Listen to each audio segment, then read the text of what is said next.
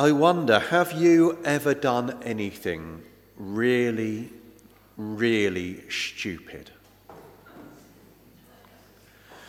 Not just moderately stupid, but really, really stupid to the extent you just think straight afterwards, or maybe sometime later, why did I ever do that? And wonder how you can ever recover from it, or even whether there's any hope of recovering. Such is the damage which has been caused. Now, I don't know about you. But if there's ever a sign saying something along the lines of, don't press this button,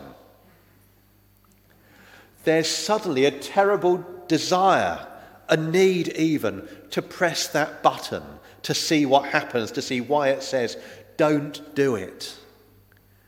Just because you're told not to, it becomes the only thing which is important in life to try to do it, to see what happens. Maybe that's just me. Reflecting on this sermon as I was preparing, I also thought about on Thursday evening, I don't know if any of you connected up to watch the Mass online, but the volume was really quiet. And I didn't know what had happened until I looked afterwards. And the mixer just round the corner here, someone during the week had come along and thought, oh, there's a lots of twiddly knobs there. Let's turn them all down. And so it was turned down and we didn't have much sound. That's fixed now. But it's another thing of don't do this. Okay, I want to do it desperately. Humanity seems to have this inbuilt desire to do something which is incredibly stupid, like pressing the button that says, Don't press the button. Maybe there's a link to Genesis 3 in the Garden of Eden. Whatever you do, don't eat the fruit from that tree, they are told. And we all know how that ended. The fall, as it's sometimes known, humanity being cut off from God, removed from the Garden of Eden. So, doing things which are wrong have an effect. They do harm harm to things, harm to situations, harm to relationships. Throughout the Old Testament prophets, we hear about this. God speaking through the prophet to his people Israel, lamenting the things they've done, worshipping idols, running away from God, doing anything apart from worshipping God, and hearing the effect it has had on their relationship with the one true God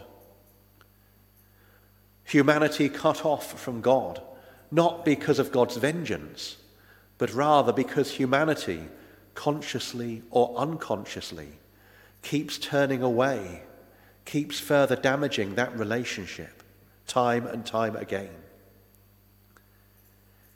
If we have a falling out with someone we know, a serious falling out, we worry about speaking to them, or I do anyway worry about even seeing them in the street because we wonder how they'll react. What will we say? What will they say? Will they refuse to speak to me? And sometimes it's easier to avoid them, reducing the chance of reconciliation, but also reducing the chance of feeling embarrassed or put out or anything. Sound familiar? Maybe with God we do that as well. Oh, I've done something wrong. God won't like this. Oh, I won't go to church. I won't pray because actually, well, what might happen? Last week, we were considering how Jesus was wanting to draw all people back to himself, bringing reconciliation where there has been breaking down of relationships. In the epistle to the Philippians, we were reminded of the incarnation of Jesus, God becoming man. God emptied himself, we are reminded, taking the form of a servant, born a human. Mary then bore God in her womb, so is rightly called God bearer or mother of God. God became man in the person of Jesus. Through that, through the cross, through the resurrection, It has been possible for us to be reconciled with God. And in today's gospel, we are reminded for God so loved the world that he gave his only Son, so that everyone who believes in him may not perish, but may have eternal life.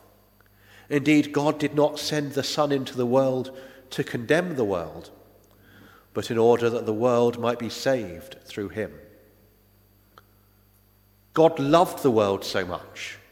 God continues to love the world so much that Jesus was born. Not because God was so fed up with sinful humanity, but because of God's love and the desire to be reconciled. And at the center of all of this is the cross of Jesus. Today, or more accurately, tomorrow, is the feast of the exaltation of the Holy Cross. The anniversary of when, in the year 335 AD, a church was dedicated upon the site where Helena, the mother of the emperor, had uncovered a cross in Jerusalem, said to be the cross of Jesus. On Good Friday, or any Good Friday apart from this year, of course, the cross is processed to the front of church with a word said or sung, Behold the wood of the cross, on which hung the Saviour of the world. And the reply, Come, let us worship. The cross. How many of you are wearing one, I wonder? There are so many in this church, including one just above my head here. Some crosses have a figure of Jesus crucified, and so are a crucifix. Some have the risen Lord on them, or just in front of them. Some are quite plain.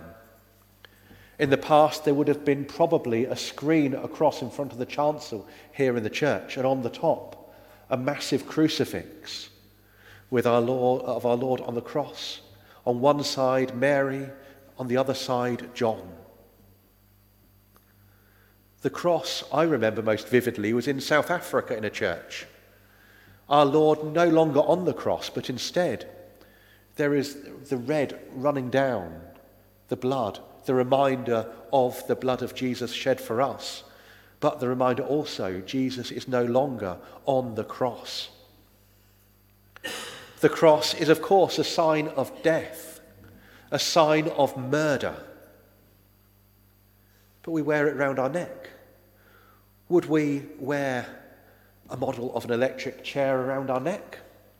Or a model gallows? No, of course we wouldn't.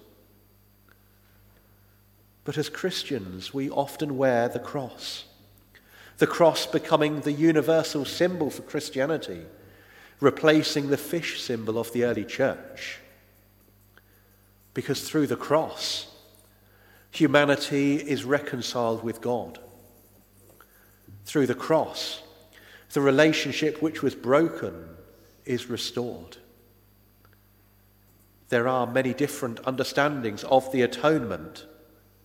They're trying to explain what happened to reconcile humanity with God through Jesus. We could spend so many sermons examining them one after another. But there are some important things without going down too complicated. God loves the world. God loves all he has created. God loves humanity. God took on our humanity and was born as a human baby in the person of Jesus. Therefore, God experienced all of life, its joys, its sorrows. And God willingly took up the cross and was crucified, thereby rising from the dead, from that place it is meant to be impossible to escape from. Thereby, humanity was able to be reconciled with God forever. I suspect we have all done things wrong. I suspect we've all damaged relationships with one another at times, and have also probably damaged our relationship with God because of the things we have done. But God loves us. and doesn't want to hold these things against us, even though we probably deserve it in so many ways.